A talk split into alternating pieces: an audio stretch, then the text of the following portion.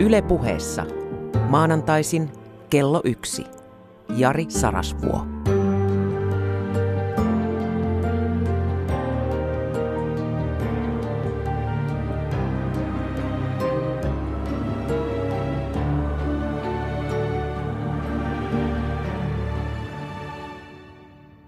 Tervehdys. Senhän jo tiesitkin, että tervehdys, hello, tarkoittaa me olemme yhtä. Oletko koskaan miettinyt, että sanat at helsa tervehtiä tai helig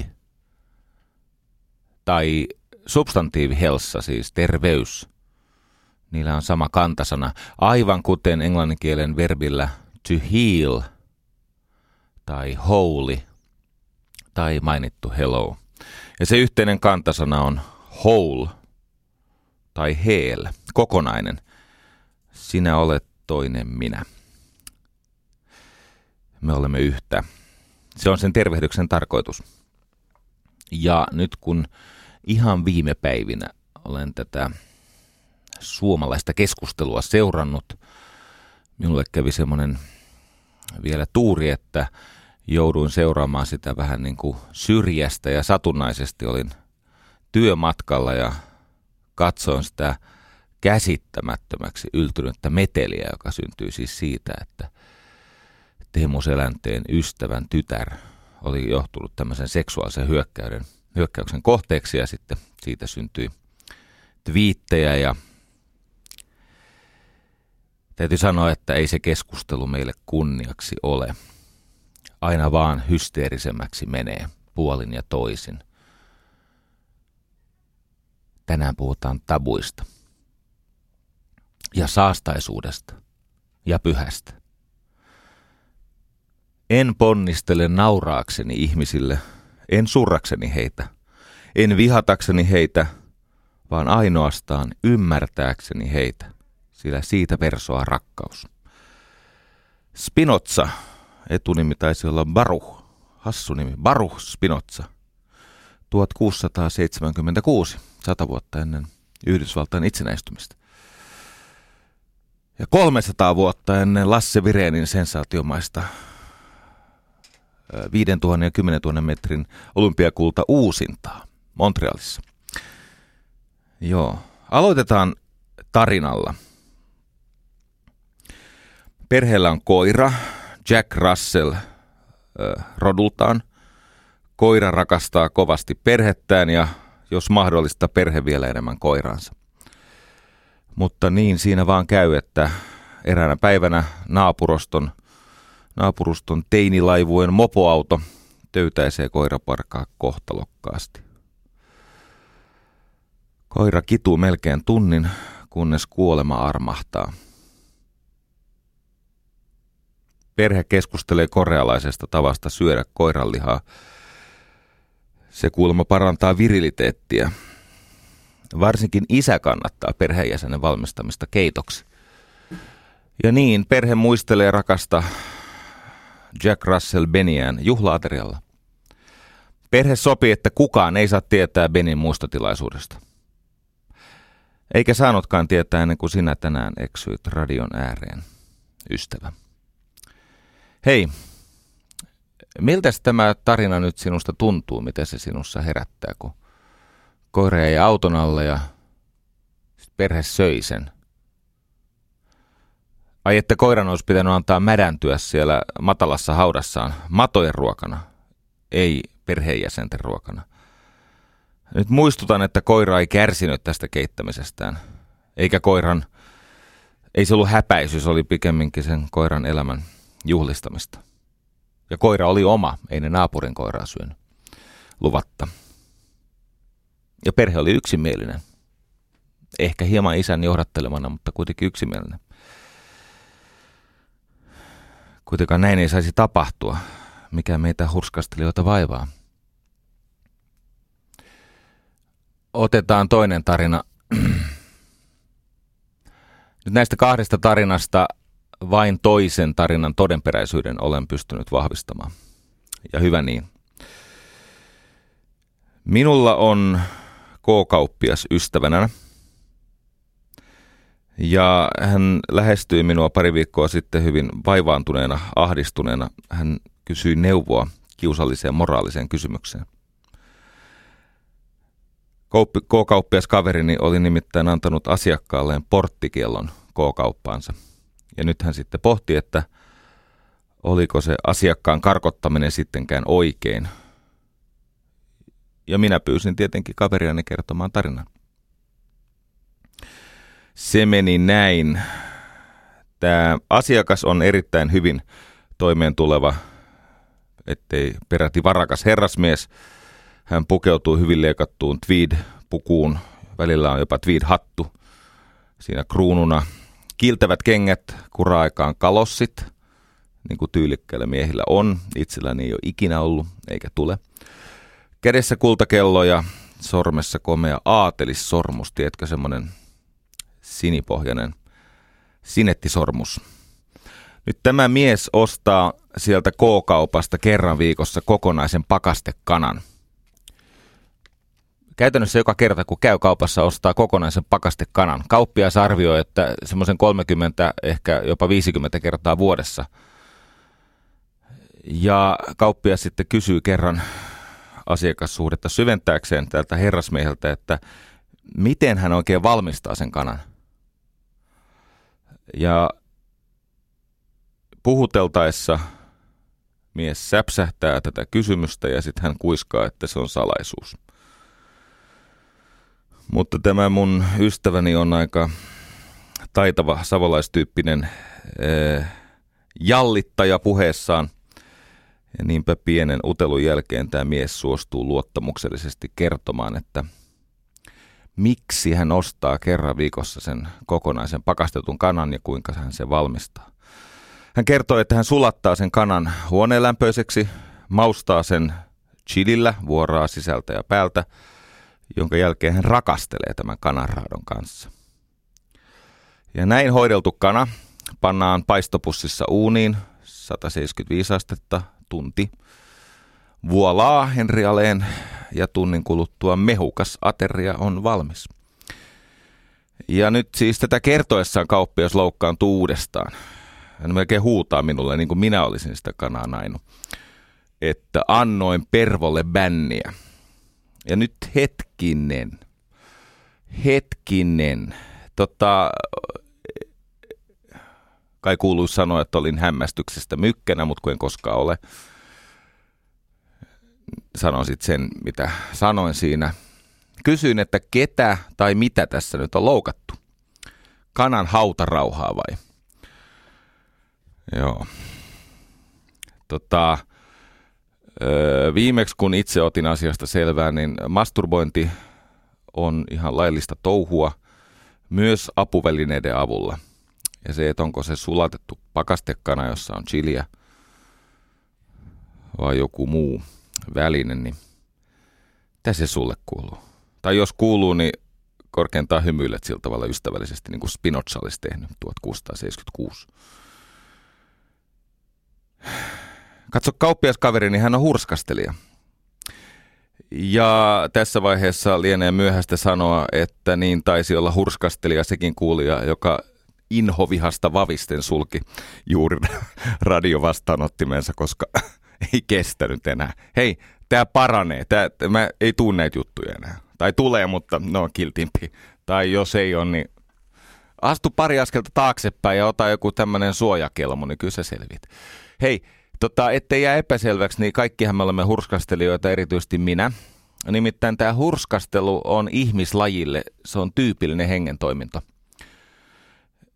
Eivätkä nämä esimerkit oikeasti ole mun omia, vaan ne ovat suuren sosiaalipsykologi Jonathan Haidin öö, aivan poikkeuksellisen ansiokkaan kirjan The Righteous Mind. The Righteous Mind. Käännän tämän nimen kohta, koska se ansaitsee erityistä huomiota. Öö, näissä mun tarinoissa oli tietenkin semmoinen vika, että ne on kerrottu vähän semmoiseen sävyyn, niin kuin olisi vitsejä, mutta siinä sosiaalipsykologi Haidin kirjassa ne on esitetty niin kuin kliinisesti tekstinä ikään kuin tämmöisenä tutkimusaineistona, jossa tutkitaan sitten ihmisten reaktiota ja haettu perusteluja sille, minkä takia sitä auton töytäsemää ja, ja siihen kuollutta koiraa ei saisi syödä tai minkä takia siellä kotinsa rauhassa ei saisi rakastella pakastekanan kanssa. Tämä sana righteous, oikeamielinen, liittyy siis hurskauteen. Se sana righteous tulee, siis se on itse asiassa muinaispohjo, muinaisnorski sana. Ruotsia puhuvat ihmiset tunnistavat tietenkin sanan retviis. Righteous tulee sanasta retviis. Eh, ja, ja muinaisenglannissakin oli tämmöinen kuin, äh, no se on niin kuin sinne päin, mutta retvis taisi olla. Ja tässä poikkeuksellisessa moraalikompassissaan Hyde pohtii meidän kaikkien edestämme. Se on eräänlainen, se kirja on niin kuin atlas meille, jotka koitamme navigoida näillä kartoittamattomilla merillä ja yritämme ymmärtää, miksi uskonto ja politiikka jakavat hyviä ihmisiä niin armottomalla tavalla. Ja tämä on tietenkin tämän lähetyksen kehys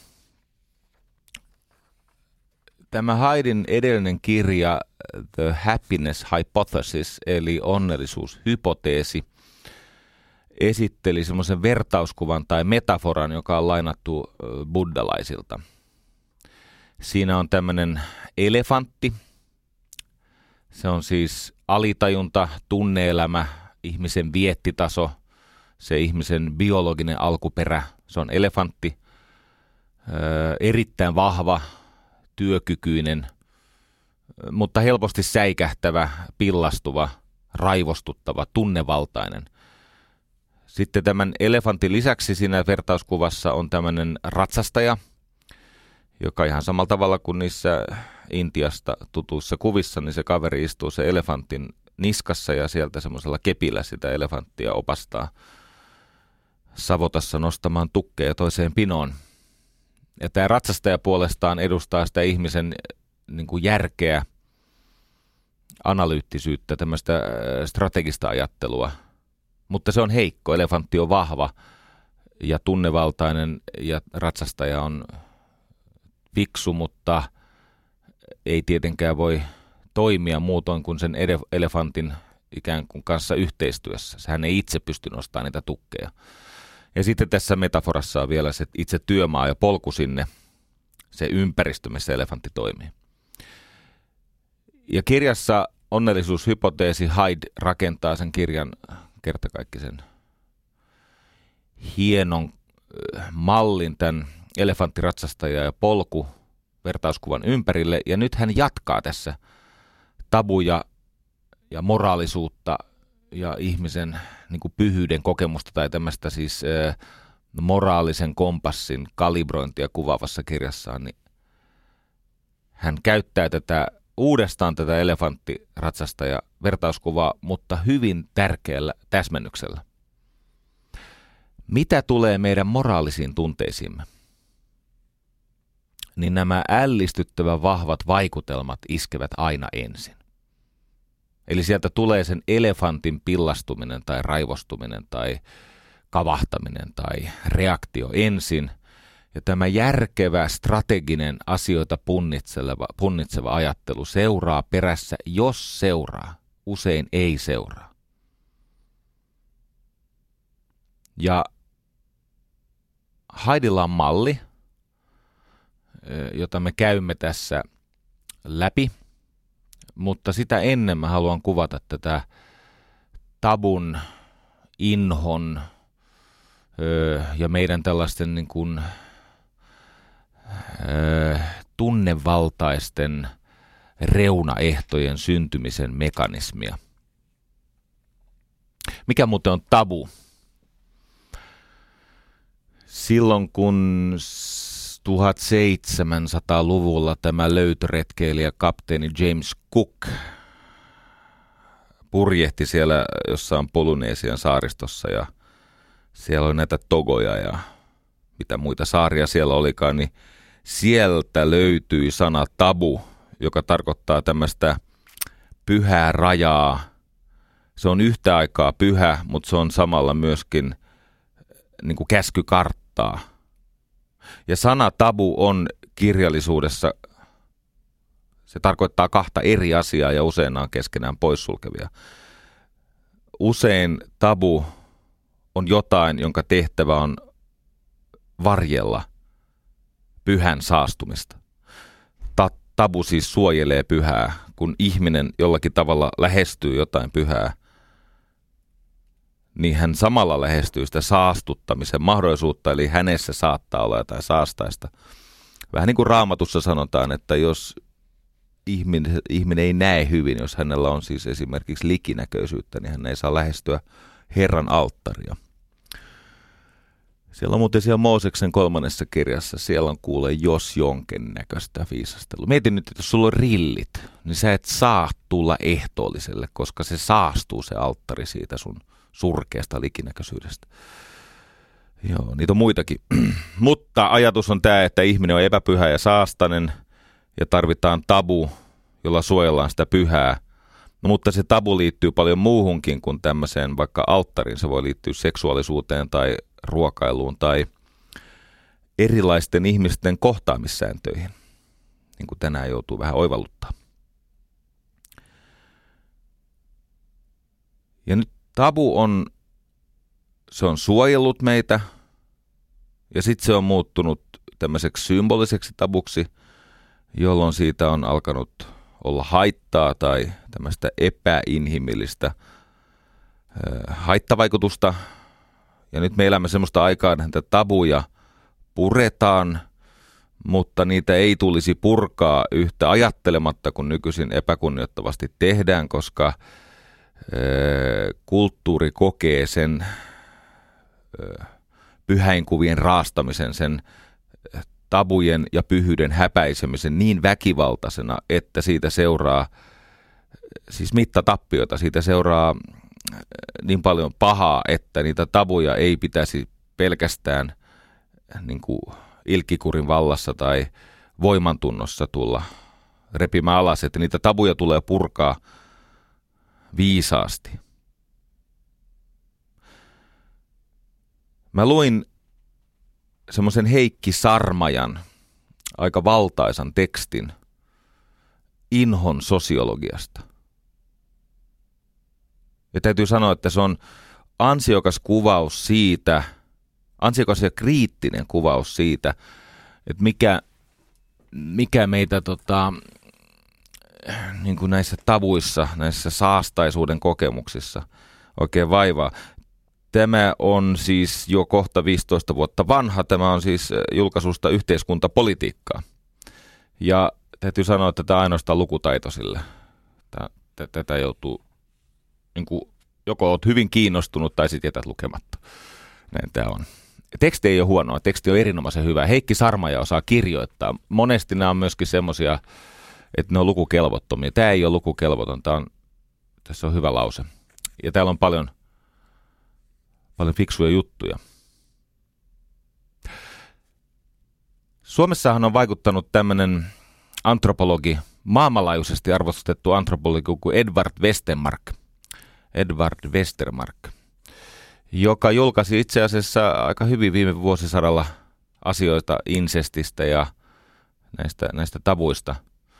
Nyt kun tuli puhuttua tästä koiran syömisestä, niin todetaan, että Marokossahan saatetaan oikeasti syödä kissoja. Mutta huomatkaa, ei oman kylän kissoja, vaan naapurikylän kissoja. Koska oman kylän kissojen syömiseen liittyy joku. Ehkä se on juuri tämmöinen, että kun olen kiintynyt kissaan, niin en vitsi sitä niin kuin jälkipalveluksena syödä, vaan syön muukalaiskissan. Evoluutiopsykologi Steve Pinker sanoi, että inho on intuitiivista mikrobiologiaa. Se on siis se on meissä oleva vaisto karttaa tuntemattomia vieraita tai saastaiseksi niin kuin luokiteltuja asioita ja se on meitä suojellut. Tämän Heikki Sarmajan päälöydös on se, että ihmisessä oleva tarve inhota vieraita ihmisiä, vieraita tapoja, alempia kasteja, öö, väärää luokkaa olevia ihmisiä, erilaisia ruokia, erilaisia käytöstapoja, niin tämä meidän tarpeemme inhota johtuu kaikki ruokaisuudesta. Siis se, että me emme jääneet kasvissyöjiksi, se teki meistä tällaisia raasisteja ja, ja tämmöisiä nirppanokkia. Ja tämä on mielenkiintoinen ajatus. Se siis johtuu siitä, että mm, niin kauan kuin syöttiin kasviksia, tämä on siis hypoteesi, joka saa tukea sieltä sun täältä, mutta niin kauan kuin syöttiin pelkkiä kasviksia, niin, niin ihmiset oppii aika nopeasti, että on tiettyjä myrkyllisiä kasviksia, sitten on semmoisia ruoka-aineita, joita, jotka ihan vähän nautittuna voivat parantaa jonkun taudin, mutta enimmäkseen nämä ja nämä ja nämä kasvit ovat turvallisia.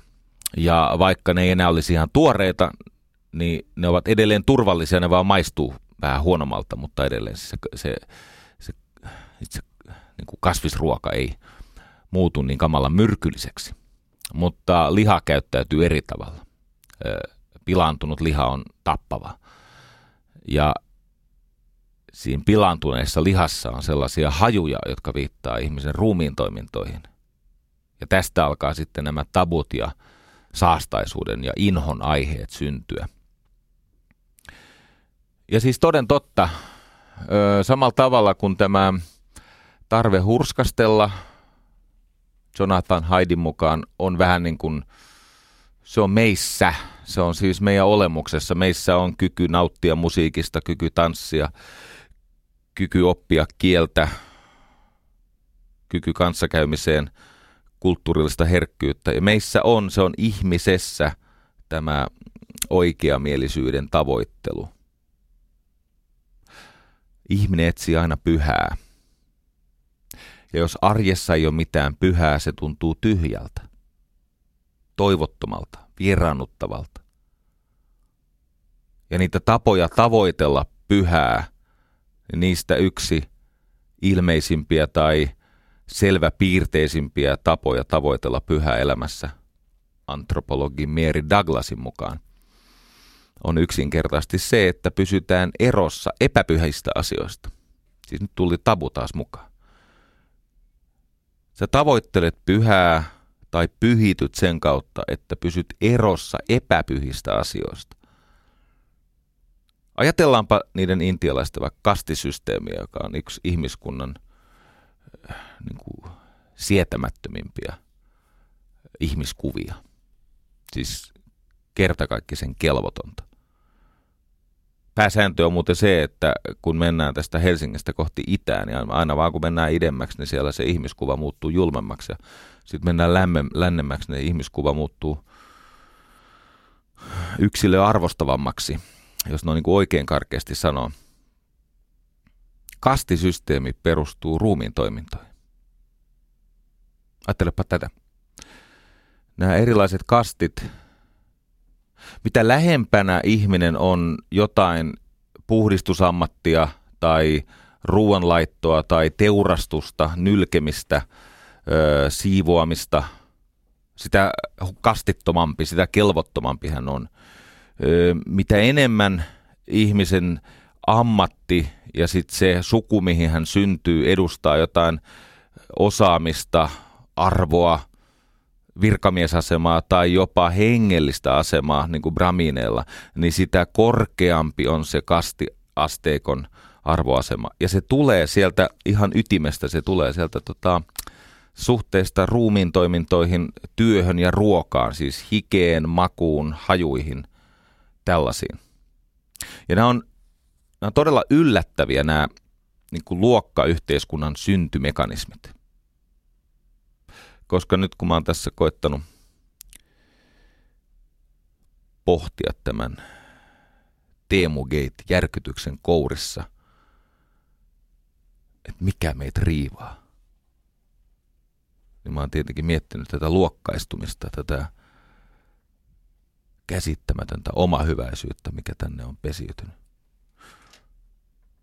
Oletteko te kuvitella, että jossakin vaiheessa sitä keskustelua, niin osa näistä supersuvakesta keksi, että jääkiekkoilijat raiskaa.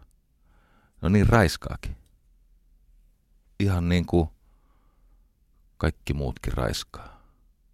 Mutta tota, tässä tapauksessa se jääkiekkoilijat raiskaa viittaus oli halpamainen, koska sattuu olemaan niin, että tätä koko kohua ei olisi olemassa, ellei yksi nimenomaan henkilö olisi ikoninen jääkiekkoilija.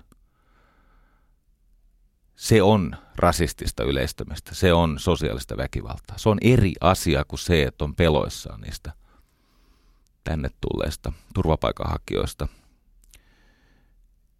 Ehkä liiaksi, ehkä tunnevaltaisesti, mutta silti faktisesti perustella. Koska se ei kohdistu yhteen yksittäiseen ihmiseen. Mä en tiedä, riittääkö moraalinen kompassi tai vaaka erottamaan tämän. Toinen vihjaus liittyy henkilöön. Ja toinen vihjaus on niin ikään kyseenalainen, mutta ei liity nimettyihin henkilöihin. No niin tai näin, niin ei ollut kunniaksi meille kellään. Luokkayhteiskunta-ajattelu tai ihmisten eriarvoiseksi näkeminen, se saa voimansa sieltä inhosta. Tiesittekö, että joissakin kulttuureissa ja uskonnoissa tulkitaan, että ö, munat ja maito ovat saastaisia.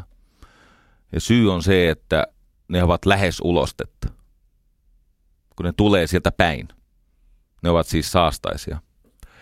Tai jossakin päin maailmaa syödään kyllä kalaa, mutta halveksitaan kalastajia, koska kalastajat ovat tekemisissä tosiasiassa käärmeiden kanssa, koska kala on lähes käärme. Eikö kuulosta raivokkaalta? Ja kun näitä lueskelin näitä erilaisia tabuluetteloita ja sitten niistä kirjoitettuja hyviä tekstejä, niin, niin tota, ensinnäkin tajusin, että toden totta kaikki ruokaset ovat joutuneet kehittämään erilaisia sääntöjä – että mikä on iljettävää ja saastatta ja miten se liittyy ihmisten niin kuin syntisyyteen, epäpuhtauteen, epäpyhyyteen ja sitä kautta sitten luokka-asemaan. Ja, ja tota, onhan tämä siis mielenkiintoista.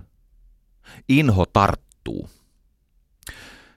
Sellainen psykologi kuin Paul Rosin, hän puhuu semmoista käsitteestä kuin sympaattinen magia – Sympaattinen magia tarkoittaa esimerkiksi sitä, että jos vaikka sulla tulisi tilaisuus käyttää samoja kalsareita, joita Hitler oli käyttänyt, mutta sitten minne oli pesty, eikö niin? Siis Hitler käytti, hän, käytti tunnetusta syystä ruskeita kalsareita, niin kuin tiedetään, eikö niin?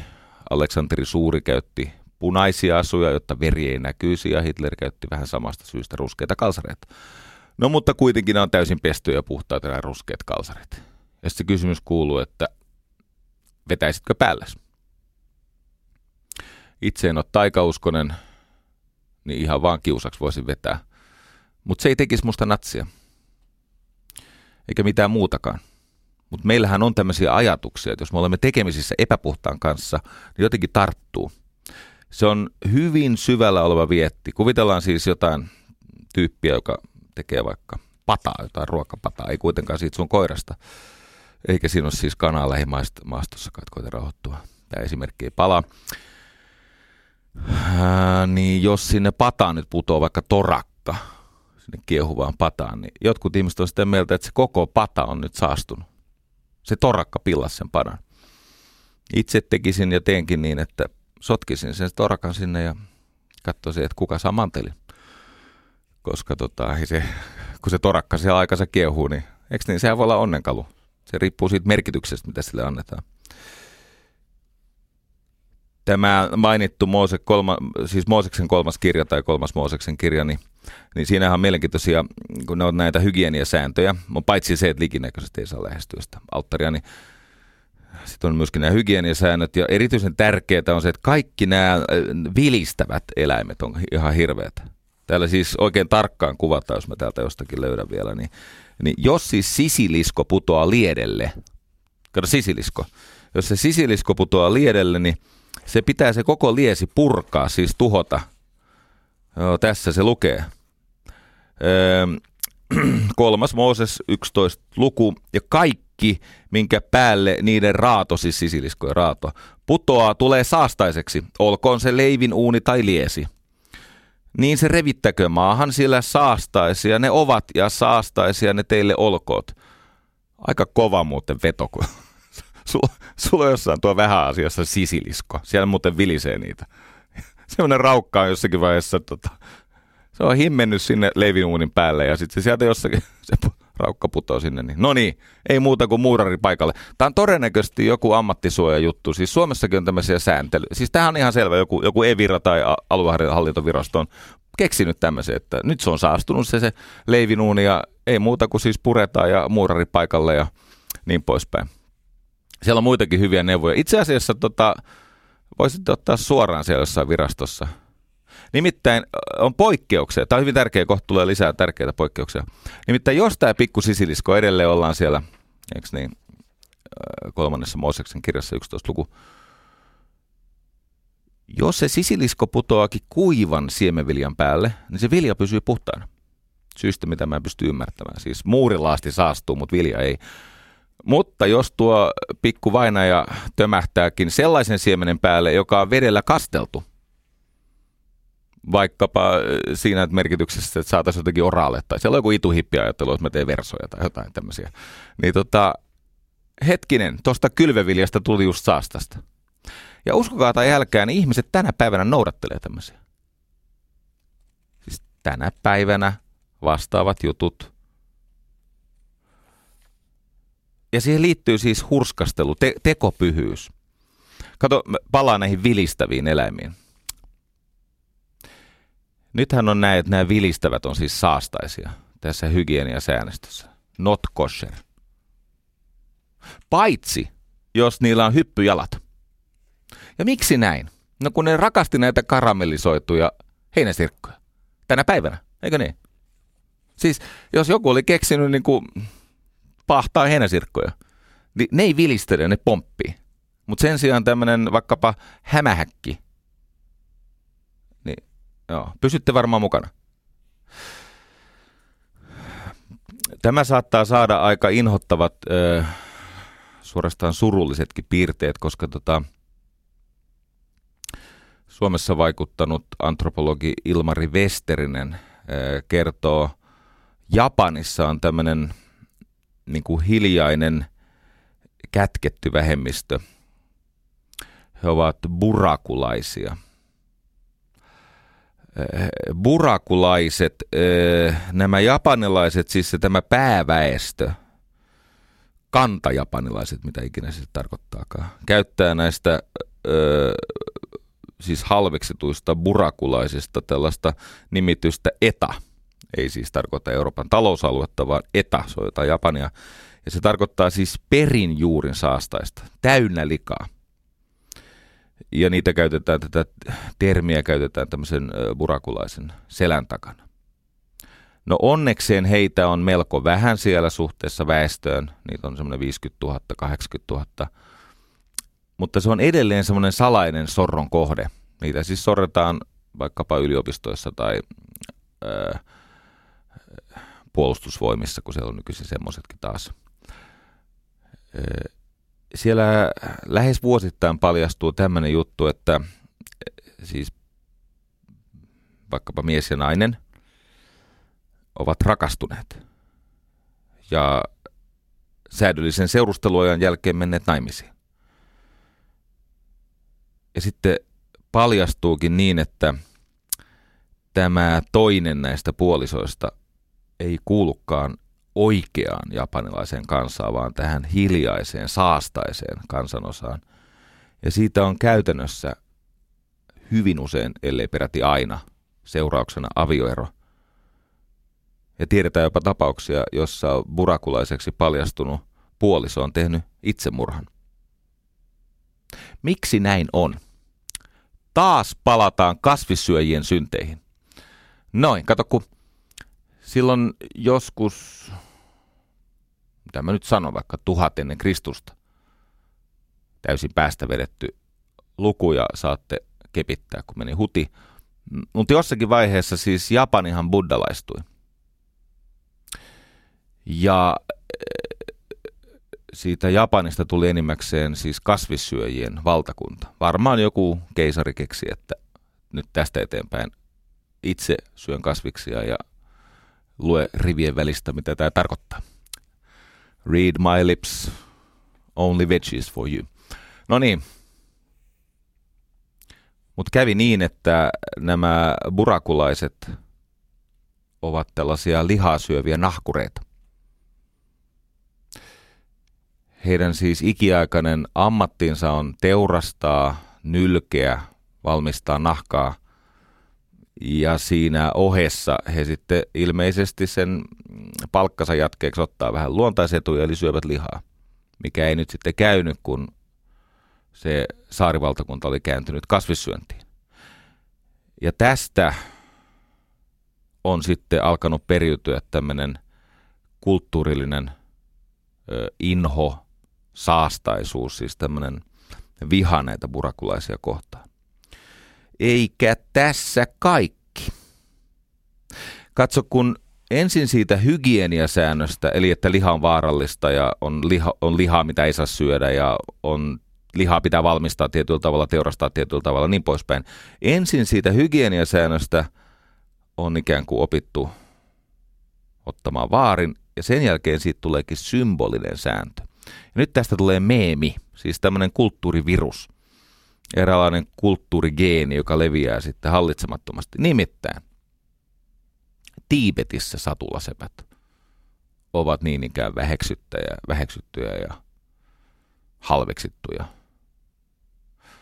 Öö, Koreassa, en muista sitä, silloin joku ragtappa, mikä ragajappa, joku tämmöinen, mutta ne on siis ihmisiä, jotka kajoavat kuolleeseen lihaan.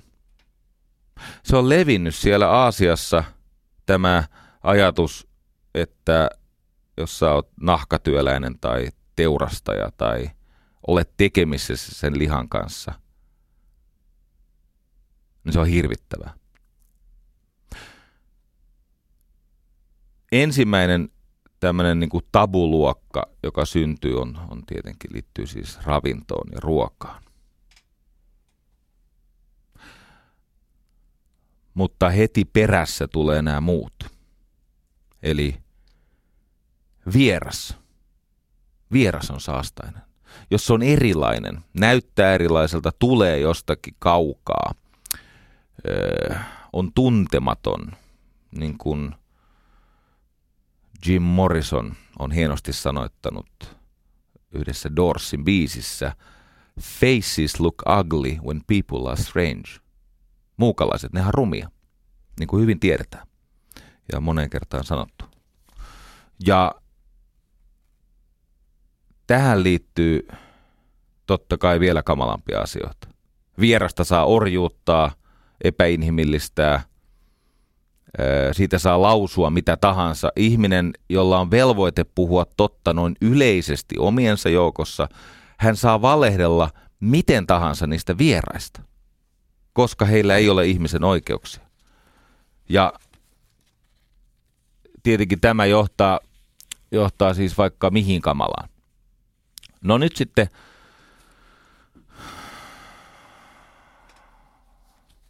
me etenemme seuraavaan ja se tabu liittyy sukupuolisuuteen. Um, mä ymmärrän nämä ruumiinnesteet ja mä, mä niin kuin tajuan sen, että siis äh, varsinkin ennen kuin tämä hygienia oli vielä 1800-luvulla ihan maailman niin kuin rikkaimmissakin paikoissa, niin tämä hygienia oli arveluttava käsite. Eli siis ennen aikaa saatettiin jopa uskoa, että peseytyminen tai kylpeminen on terveydelle vaarallista. Ihan siis Euroopan näissä äh, vauraissa suurkaupungeissa. Ja tähän hygieniaan liittyy näitä viettitason pelkoja. Niin edelleen meillä on tämmöinen ajatus, että kun me e, ihan siis erityisesti haluamme jotain toista ihmistä halventaa, niin me palautamme tämän ihmisen ihmisyyden – näihin ruumiinnesteisiin ja erilaisiin hajuihin. Kuvitelkaa siis Yhdysvalloissa pyrkii presidentiksi ihminen, joka purki turhautumistaan toimittajaan. Öö, siis julkisesti viittaamalla hänen mahdolliseen menstruaatioon, verenvuotoon. Siis ymmärrättekö, miten atavistista, alkukantaista, miten, miten niin kuin barbaarinen ajatus, että meillä on tämmöinen arvostettu ammattilainen, sattuu olemaan sukupuoleltaan nainen. Muuten tämän kyseisen siis Foxin toimittajan käytös, jos hän olisi ollut mies, niin äh, Donald Trump olisi kokenut, että se on male bonding. Se on niin kuin, tältä vaan kaverit lähenee toisiaan, ne kalistelee sarviaan. Eikö niin? Me miehet, kun haluamme lähemmäs toista miestä, niin mehän vittuilemme. Mehän, mehän tota, teemme valehyökkäyksiä ja, ja, ja solvaamme toisiamme, jotta voisimme pienen konfliktin jälkeen saada selville sen marssijärjestyksen, kumpi kävelee oviaukosta ensimmäisenä ulos. Ja sen jälkeen me olemme uskollisia toinen toisellemme jäti. Mutta tässä tapauksessa tämä oli nainen. Se piti vielä ilmasta niin, että siis e- ei edes suoraan, vaan että kauheinta on tämä nimetön asia, minkä kaikki tietävät kuukautisvuodoksi. Semmoinen Saku Timonen, joka tuolla pitää semmoista blogia kuin Uuninpankon poika, aivan siis erinomainen, häkellyttävä ja totta kai kiistalainen blogi, jossa hän julkaisee tätä vihapuhetta. Tehdäkseen sen vihapuheen näkyväksi ja – ikään kuin torjuakseen sen vihapuheen normalisointia. Ja mä olen niitä lukenut, niitä juttuja, mitä tuo Facebookissa julkaistaan. Niin se määrä niin kuin raiskaus, anaaliseksi, tällaista niin kuin mutiloivaa, siis niin kuin silpovaa seksi. Siis ne uhkaukset, kun ne on niin – holtittoman sukupuolisia ja kohdistuvat naisiin. Sanomattakin on selvää, että nämä on samoja ihmisiä, jotka suojelee naisia. Mä en tiedä, miten se on mahdollista, mutta jotenkin se vaan kääntyy niin kummallisesti. Mutta niinhän monet tämmöisistä hygieniasäännöistä, nehän on itsessään perversioita. Esimerkiksi kättely. Jos ajatellaan, että mikä tässä maailmassa näitä tauteja levittää, niin sehän on kättely ja ajatellaan, että se, joka on lähellä ja samannäköinen, niin sen kättely on turvallista ja siitä niitä tauteja sitten tuleekin. Palataanpa tähän Haidin. Ja sen jälkeen lopulta mennään sinne pyhään. Tämä Jonathan Hyde, joka kirjoitti siis tämän The Righteous Mind, hän kuvaa semmoista kuplaa – matriksia. Öö, hän ottaa tämän tota, Gibsonin neuromancerin mallin tästä, tästä matriksista, josta sitten myöhemmin tietyllä tavalla tuli jatkojalosta, eli tämä elokuva Matrix. Mutta hän kuvaa tämmöistä kuplaa, josta hän käyttää siis hauskasti, ei ole hänen keksintönsä, mutta käyttää semmoista lyhennettä kuin weird, siis englanninkielen sana weird – kaksois V E I R D, weird. Ja tämä on siis akronyymi, eli nämä kukin näistä kirjaimista edustaa jotain kokonaista sanaa. Ja ne sanat ovat siis, kaksois V on western, E on educated, eli koulutettu, länsimainen koulutettu, industrialized, eli siis teollistunut, rich, rikas, ja D on democrat, tai democratic tarkkaan ottaen, ei democrat. Democratic siis demokraattinen, liittyy siis tähän yhteiskuntajärjestykseen, ei puolueeseen. Ja Jonathan Hyde sai semmoisen jokaiselle suotavan siunauksen, että hänellä tuli tilaisuus astua ulos siitä kuplasta, tästä weird-kuplasta tästä länsimaisesta koulutetusta, teollistuneesta, rikkaasta ja demokraattisesta kuplasta. Hän katsoi sitä maapallon enemmistöä ja hän alkoi tutkia tätä, miten tämä moraalisuus tai käsitys puhtaasta tai likaisesta, oikeasta tai väärästä oikein syntyy.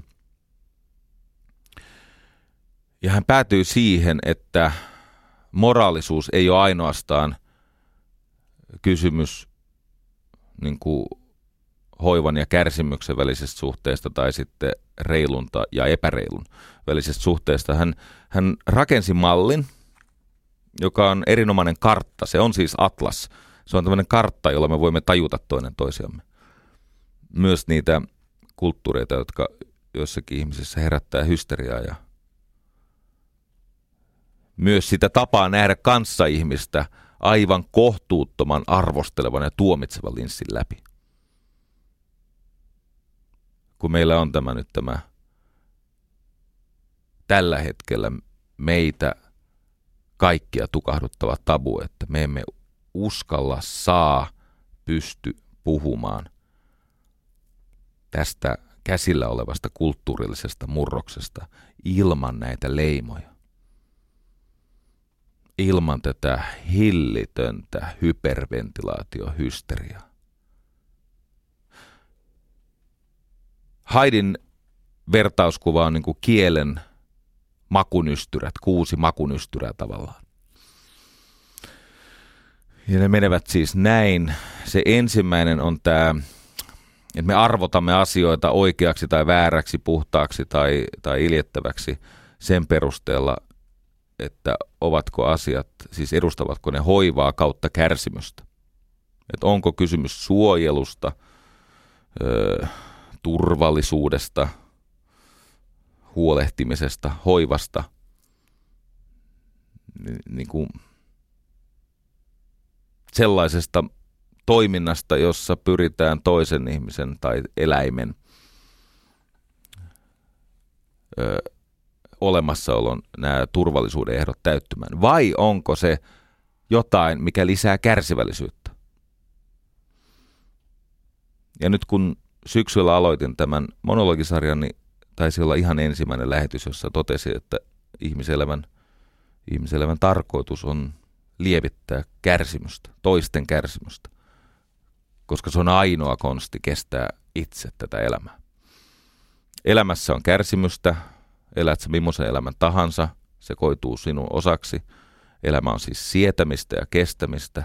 Kuinka me voisimme sietää ja kestää ilman, että meistä tulisi sisäisesti tyhjiä ja surullisia, niin meidän täytyy lievittää toisten kärsimystä. Se ei oikein onnistu, että lievittää omaa kärsimystä toisten kustannuksella, kun siitä ei oikein mitään muuta kuin haittaa, mitä tulee siihen omaan sisäiseen tilaan. Se on ensimmäinen hoiva kautta kärsimys. Toinen on taas reilu kautta epäreilu tai huijaus. Reilu tarkoittaa siis sitä, että asiat ovat ö, totta tai, tai ne ovat kohtuullisia. Ö, niiden tarkoitus, siis tämän reiluuden ja, ja huijauksen, sen ja, jaon tarkoitus on ö, saada kaikki se hyöty, mikä syntyy kaksisuuntaisesta yhteistyöstä. Kun tämä win-lose on huonompi diili kuin win-win.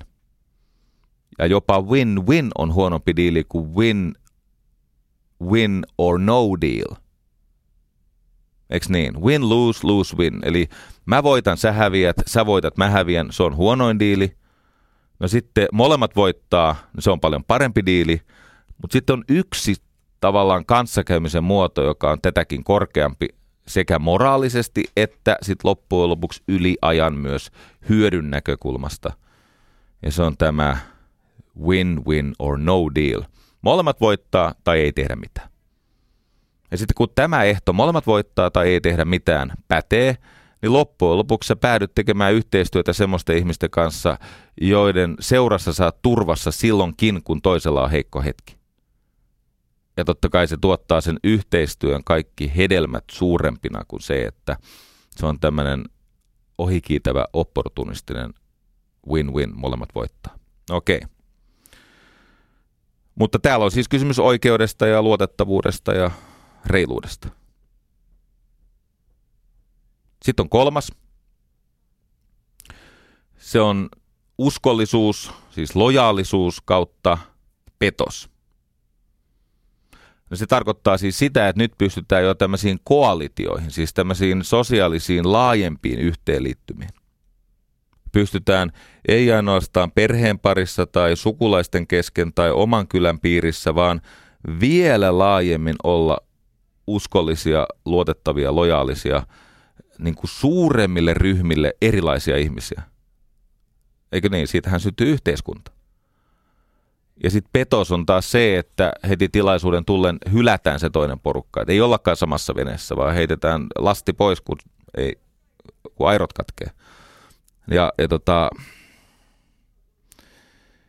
tämähän on siis, tämä johtaa, eikö niin, kansakuntien ja urheilujoukkueiden ja tämähän johtaa sellaiseen tota, niin kuin yleishyödylliseen moraliteettiin.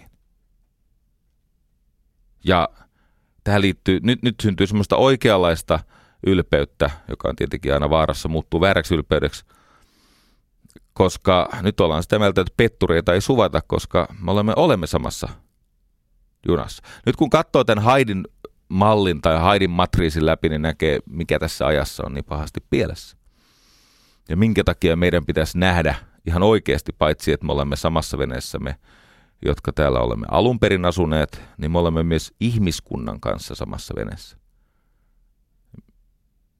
Tätä voi ajatella sekä moraalisesti, hengellisesti, eettisesti tai ihan pragmaattisesti. Silloin kun hätä on tarpeeksi suuria, sä taistelet läheistesi ja lastesi ja omasta elojäämisestä, niin sähän tulet sen piikkilankaan aidan läpi. Tämä kriisi on meidän käsissämme joka tapauksessa. Halusimme tai emme.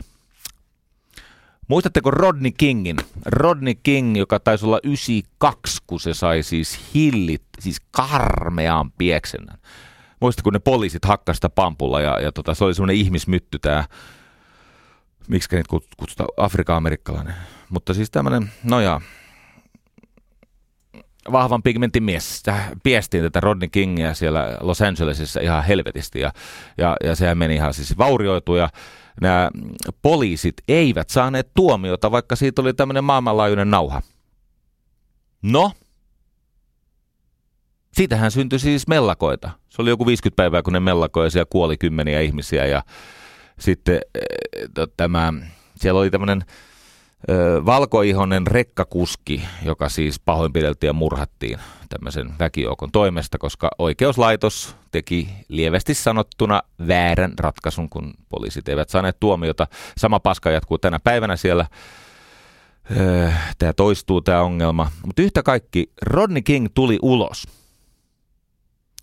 Ja hän siis sanoi sen kuuluisan lauseen, why can't we all get along? Hei, miksei me tulla toimeen? Ja häntä on sitten vähän jopa siitä lauseesta pilkattu, koska se oli joidenkin mielestä vähän niin kuin, siinä oli jotain väheksyttävää, koska sen sanoi vähemmän lukenut ihminen. Mutta hän jatkoi sitä lausetta, ja se ei ole yhtä kuuluisa kuin tämä kuuluisaksi tullut lause. Se jatkoi näin, että me ollaan jumissa täällä toistemme kanssa. We're stuck here with each other. Me olemme nyt, jumalauta, me olemme täällä yhdessä. Tämmöistä on. Ja nyt me ei ole muuta vaihtoehtoa kuin tulla keskenämme toimeen. Ja siinähän on suurta käytännönläheistä nerokkuutta. Okei, Haidin listasta siis kuusi makunysterää kuvaa sitä, miten käsitys moraalisuudesta syntyy. Seuraavan auktoriteetti kautta kapina. Öö, ihmisellä on kuitenkin siis tarve nöyrtyä auktoriteetin edessä olimme me millaisia anarkisteja tahansa, niin aina etsii ihminen johtajaa. Katso, kun tarvitaan semmoisia hyödyllisiä yhteistyösuhteita hierarkioiden välillä. Hierarkiassa ylöspäin, hierarkiassa alaspäin. Ja sitä auktoriteetin tämmöistä niin kunnioitusta, arvostusta, kuuliaisuutta, siihen liittyvää, no, Herran pelkoa – sitä oikeasti tarvitaan, jotta tämä yhteiskunta voisi suojella heikompia. Kaikki nämä menee tietenkin yli, eikö niin? Kaikessa tässä, mitä puhun, tämä on tämä klassinen ylösalasin käännetty U-käyrä. Aluksi kun lisätään jotain, niin hyöty kasvaa. Sitten lisätään sitä, mitä äsken lisättiin hyödyllisesti, hyöty kasvaa vielä. Ja yhdessä vaiheessa se periaatteen vieminen pidemmälle johtaa siihen, että hyöty ei enää kasva, vaan alkaa pienentyä. Sama asia tässä kaikessa. En mä sano, että meidän pitäisi olla auktoriteetti sokeita tai auktoriteetti uskoisia tai kuuliaisuudessa ääliöitä, vaan sen verran me tarvitsemme kunnioitusta hierarkioita kohtaan, että me yhä laajemmissa kokonaisuuksissa pystymme toimimaan laillisesti ja yhteistyöhakuisesti ja moraalisesti. No sitten on tämä pyhyys, josta jatkan siellä areenan puolella pätkän. Ja se liittyy siis tartuntojen ja erilaisten sairauksien välttämiseen. Se pyhyys liittyy aina tähän saastumisen välttämiseen. Eli siihen, että se pyhä ei saastuisi. Ja sitten on kuudes, ja se on ihmisessä oleva kaipuu inhimilliseen vapauteen. Siis semmoiseen omaehtoiseen itseilmaisuun. Sellaiseen vapauteen, joka on sorron vastakohta. Eikö niin? Kun tässä edellisessä oli siis kysymys pyhyydestä tai saastaisuudesta, niin tässä on kysymys vapaudesta tai sorrosta. Kuulin muuten vuodelta 1948 hienon perusteen, miksi homostelu nostaa moraalia. Homostelu parantaa moraalia. Christopher Eisenwood sanoi, että se parantaa moraalia, koska se edellyttää läheisyyden ja autenttisuuden voittoa ennakkoluuloista ja peloista. Gore Vidal uskoi vuonna 1948. Areenassa puhutaan Suvi Auvisesta ja tavusta.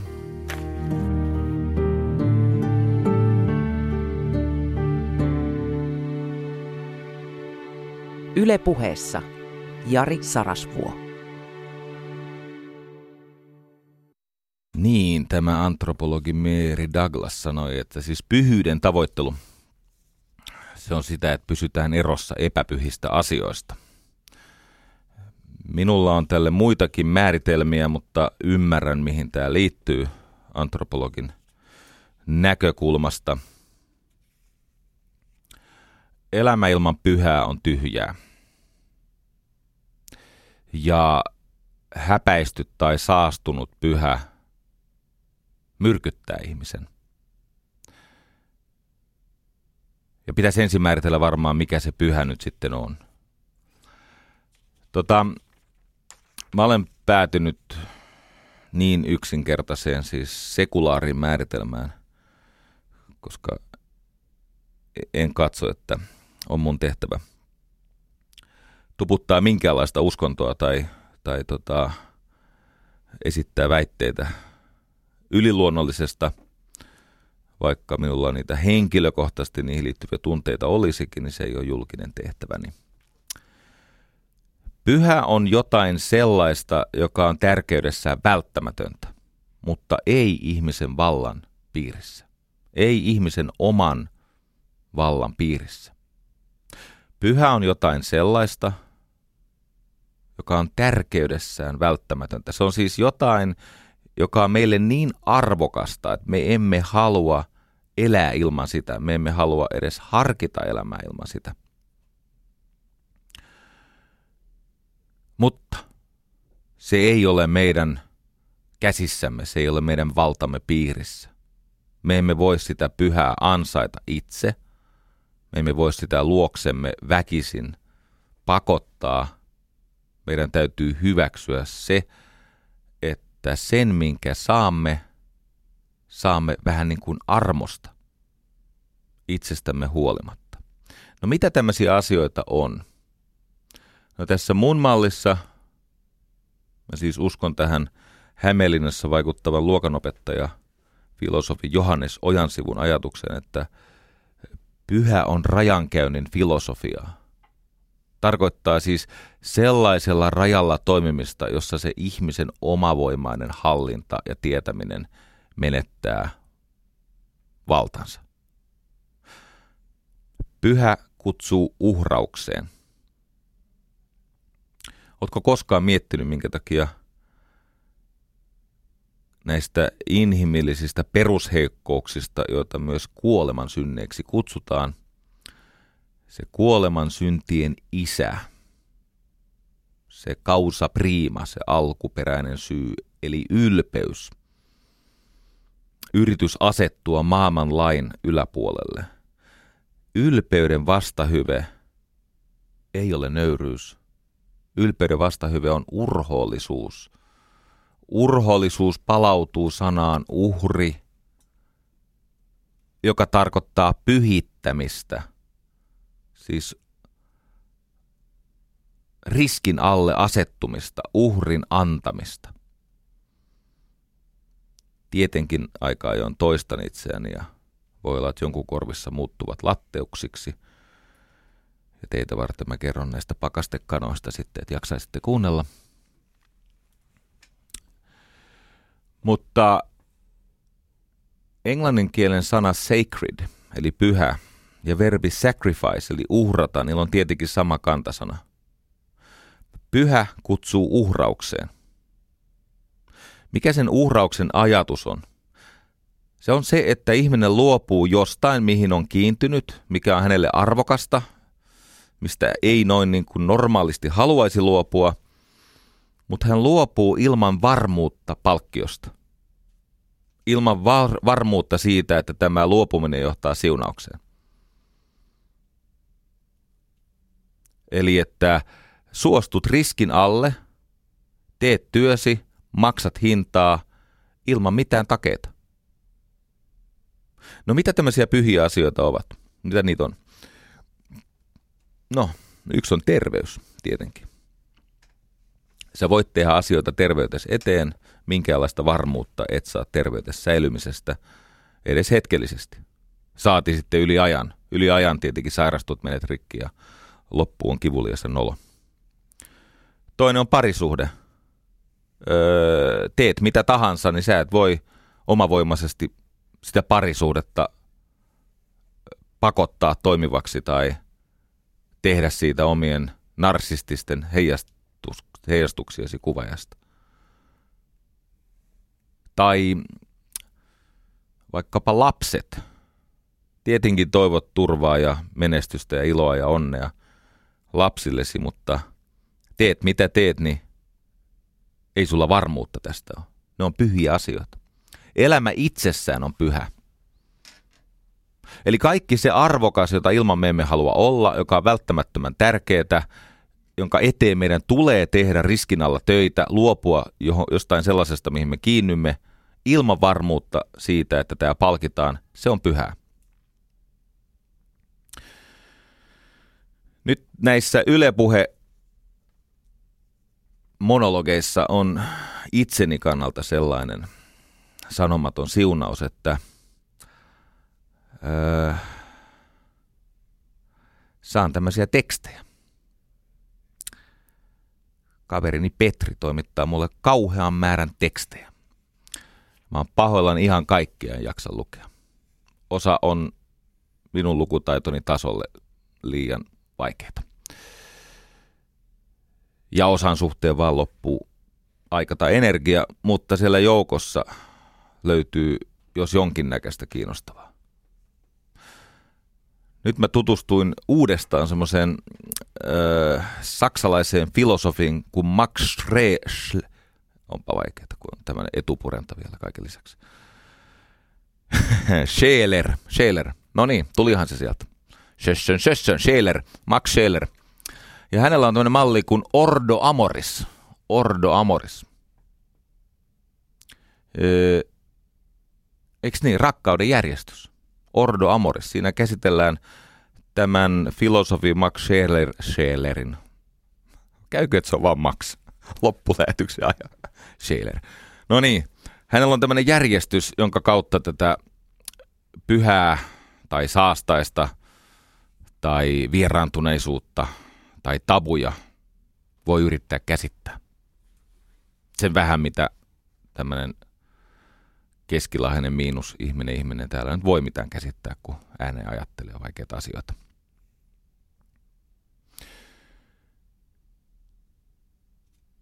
Hän ajattelee, että arvot esiintyvät hierarkioina, siis tämmöisinä järjestyksinä. Nyt mä käyn tässä järjestyksen, jonka luin Miia Salon tekstistä. Tämä poikkeaa siitä, minkä sä voit lukea Wikipediasta. Ja äh, nyt siellä Wikipediassa tietenkin ylistettiin tämä, tätä Maxia, Schelleria, ja todettiin, että jos joku filosofi pääsee taivaaseen, niin se on tämä kaveri. Jopa Suomen maineikas jo edesmennyt Jori von Bricht oli, oli fani. Mutta kaikki nämä Husserlit ja muut tämmöiset Mooret sun muut, niin oli sitä mieltä, että tämä on, on ihan poikkeushahmo. Mutta tässä Mia Salon tekstissä on sen verran ansiota, että käytän nyt Mia Salon järjestystä enkä sitä Wikipediaa. Siellä on pikkasen toinen malli, mutta se ei avautunut mulle yhtä hyvin, niin mä otin sen, minkä ymmärsin. Sitä paitsi ollaan nyt rehellisiä, usein nimellään kirjoittava tiedemies ja tutkija, niin se on tarkempi kuin se, joka sinne hutasee menevään, kun on vaan kiinnostunut. Sitä paitsi rukolkaas kaikki illalla semmoista varjelusta Suomelle, että mä en rupea kirjoittelemaan sinne Wikipediaan, nimittäin semmoinenkin riski, semmoinenkin riski on olemassa. Yhtenä päivänä mä ajattelin, että tota, en mä sittenkään saa viisastella tarpeeksi Wikipedia. Sinne mä menen. No niin, hei, asia.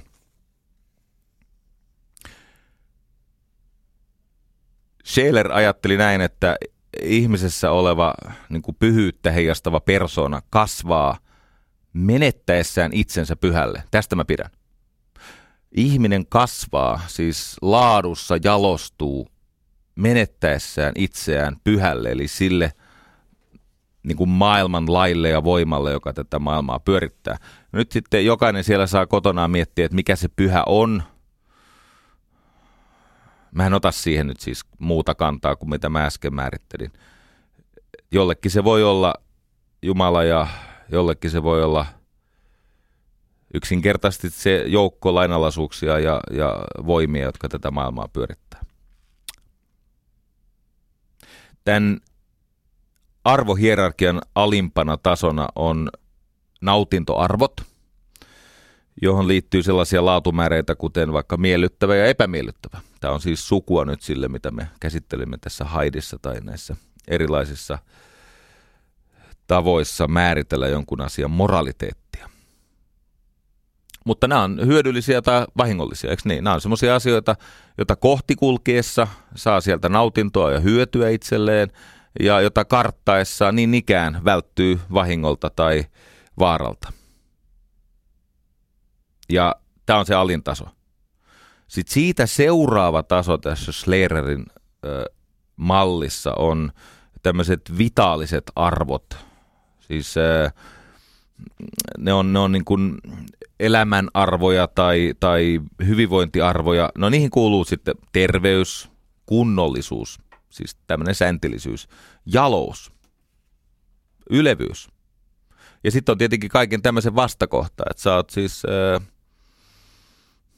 kelvoton, niin kuin paskatyyppi.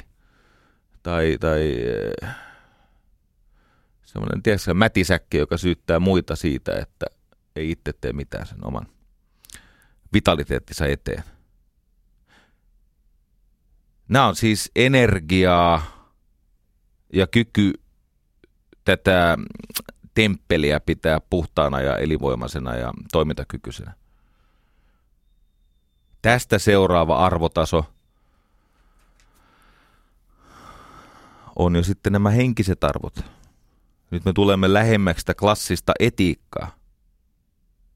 Siellä on kolme ryhmää. Ne on et, esteettiset arvot, kuten kauneus ja, kauneus ja rumuus. Hän, hän on siis sitä mieltä, niin kuin vähän minäkin, että kauneus ja rumuus ovat jossakin määrin, niin kuin, jos se eivät täysin objektiivisia, niin ky- kyllä niistä voidaan keskustella. Siis kauniita ovat yleensä asiat, jossa on harmoniaa ja ö, ristiviittauksia ja hienoja sanoja satelee kohta, interkontekstuaalisia viittauksia.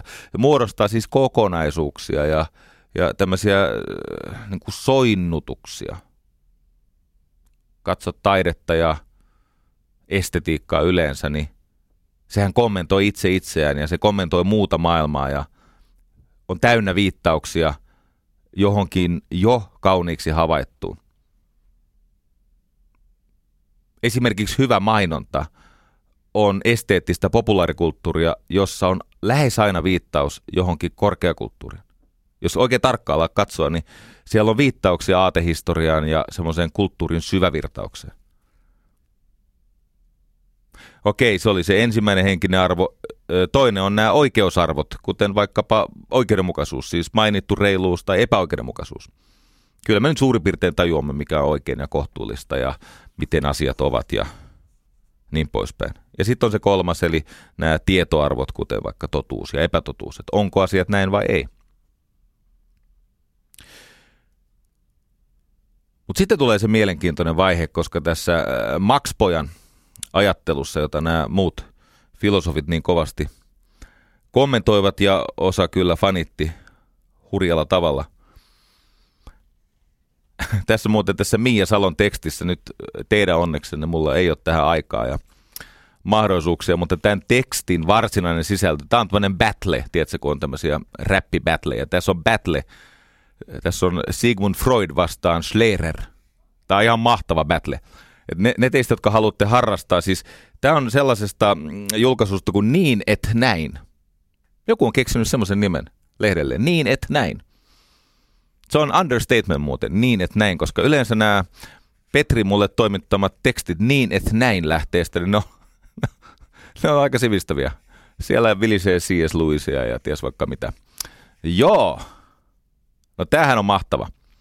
Battle tämä mutta ei selosteta sitä nyt tässä. Mutta tässä on kuitenkin tämmöinen ateisti, psykoanalyytikko Sigmund Freud vastaan teistinen saksalaisfilosofi Max. Ja aivan eeppinen maailmankatsomusten ja arvojärjestelmien äh, tota, battleus. Päättelen muuten tästä tekstistä, tämä taitaa olla teisti itse tämä Mia Salo, koska vähän vaikuttaa lopussa siltä, että Freud ottaa pataa. Itse asiassa Freud to- todetaan, että hän teki pyhästä valheen ja sitä kautta tabun, ja tabun rikkoista tulee tekonsa, itse, tekonsa kautta itsessään tabu. Mutta niin taitavasti on muuten oikeudenkäynti Freudia vastaan käyty, että pitää vähän osata lukea rivien välistä, että paljastuu. No niin, hei ystävä, se neljäs arvo, jos ensimmäinen on nämä nautintoarvot, eli hyöty, haitta, toinen on vitaaliset arvot, kolmas henkiset arvot, ja ne jakautuu kuvatulla tavalla. Neljäs on tämä absoluuttinen ikään kuin objektiivinen taso. Tämä on mulle vaikea, tai siis salaa mulle rakas ja läheinen, mutta siis näin julkisesti teille tiedoksi hyvin vaikea. mutta siis niin kuin siellä mun Iivisniemipojan, silloin kun mä tiedätkö, juttelen tyynylle, niin, niin, niin tämä ei ole niin vaikeaa. Tämä on mulle itse asiassa aika päivänselvää touhua, mutta jätetään nyt yhdessä tämä tosi epäselväksi. Täällä nimittäin on se objektiivinen, mikä on pyhää ja epäpyhää. Ja Max Poika sanoi, että aidot ihmissuhteet, uskottaa ja älä, tässä on siis kaari. Ihan tähän lähetyksen alkuun. Ei kaikki usko enää, mutta kyllä on. Mä siis palaan siihen, mitä mä oon teille kokonaisuudeksi yrittänyt valmistaa. Max Poika sanoi, että aidot ihmissuhteet edellyttävät pyhyyden kokemusta. Tämä on veljet ja siskot, Jumalan tosi. Totisesti, totisesti minä sanon teille, tämä on näin. Ja siis.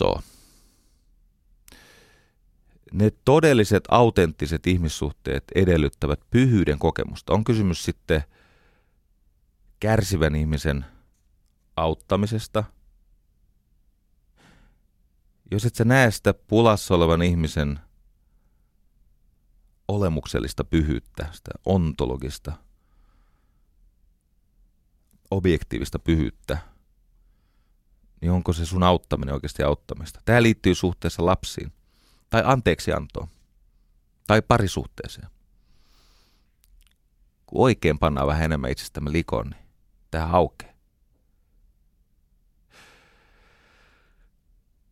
Edelleen, kun ihmisellä on kaipuu eheytyä – tämän ihmisen integraatio, tämä eheytyminen, kokonaiseksi tuleminen. Muistatteko, miten tämä alkoi? Hello, me olemme yhtä, eikö niin? Helssa, heilig.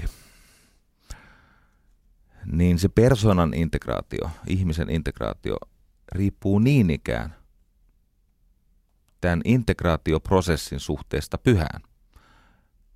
Älkää nyt piinatko mua sit kyselemään, mikä se pyhä on. Ja sitten toinen juttu, älkää pakkokastako mua. Tiedätkö, kun mä olen siis jos jonkin näköisten hihuleiden niin kuin saalistuksen kohteena. Mä, mä battlään kyllä, mutta tota, niin kuin etukäteen julkisesti ilmoitetuissa paikoissa. Sä voit sitten saivarella siitä. ihmisen suhde pyhään määrittelee siis sitä, millaiset ominaisuudet voi tulla osaksi tätä ihmispersonaa.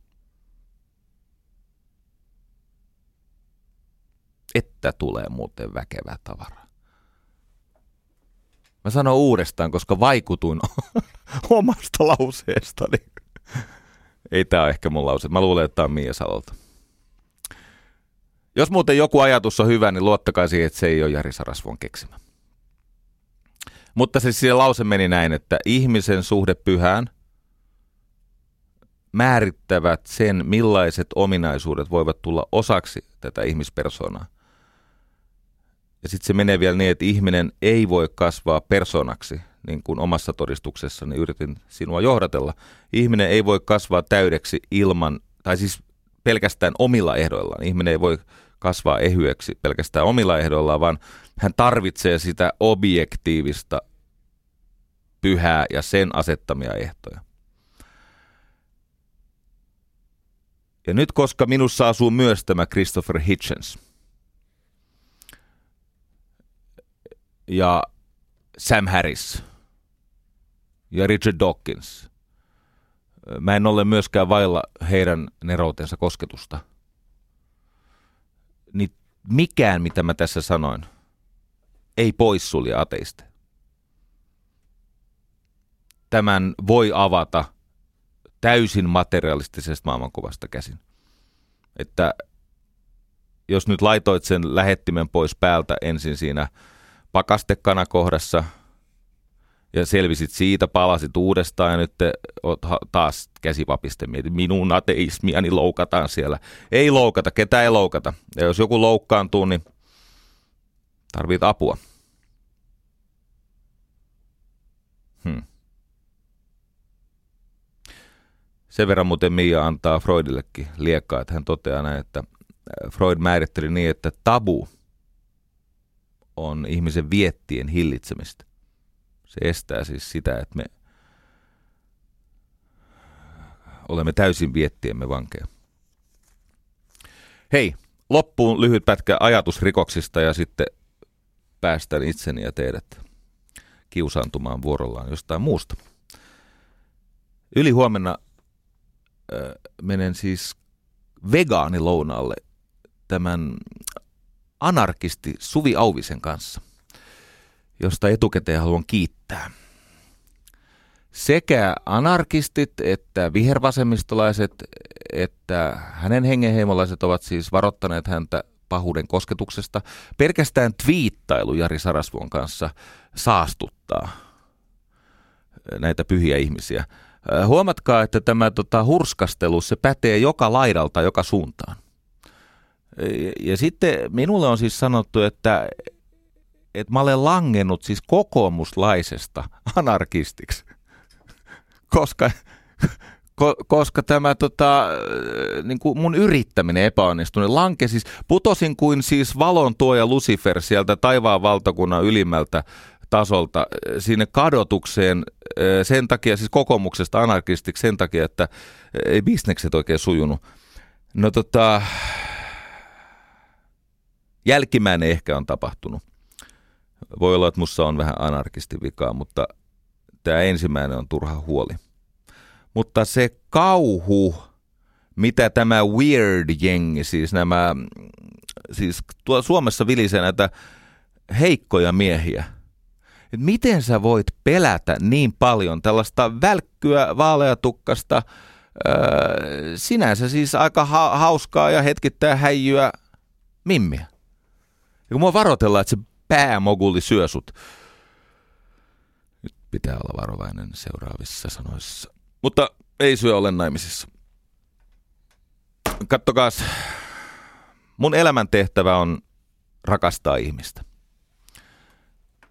Riippumatta siitä, mistä päin maailmaa ihminen on tullut ja riippumatta siitä, mitä maailmankatsomusta hän edustaa. Ja niin kauan kuin ei hirvittäviä asioita tee, jotain tietenkään koskaan hyväksy, näitä kauheuksia, mutta niin kauan kuin ihmiset vertailevat oikeata ja väärää siellä keskustelun ja kommunikaation kulttuurillisilla tasoilla, niin meidän ei pitäisi olla niin paniikissa toinen toisistamme. Mä päätän tämän lähetyksen samaan ajatukseen, mistä aloitin sen 83 minuuttia sitten. En ponnistele nauraakseni ihmisille, en surrakseni heitä, en vihatakseni heitä, vaan ainoastaan ymmärtääkseni heitä, sillä siitä versoaa rakkaus. Kiitos. Yle puheessa.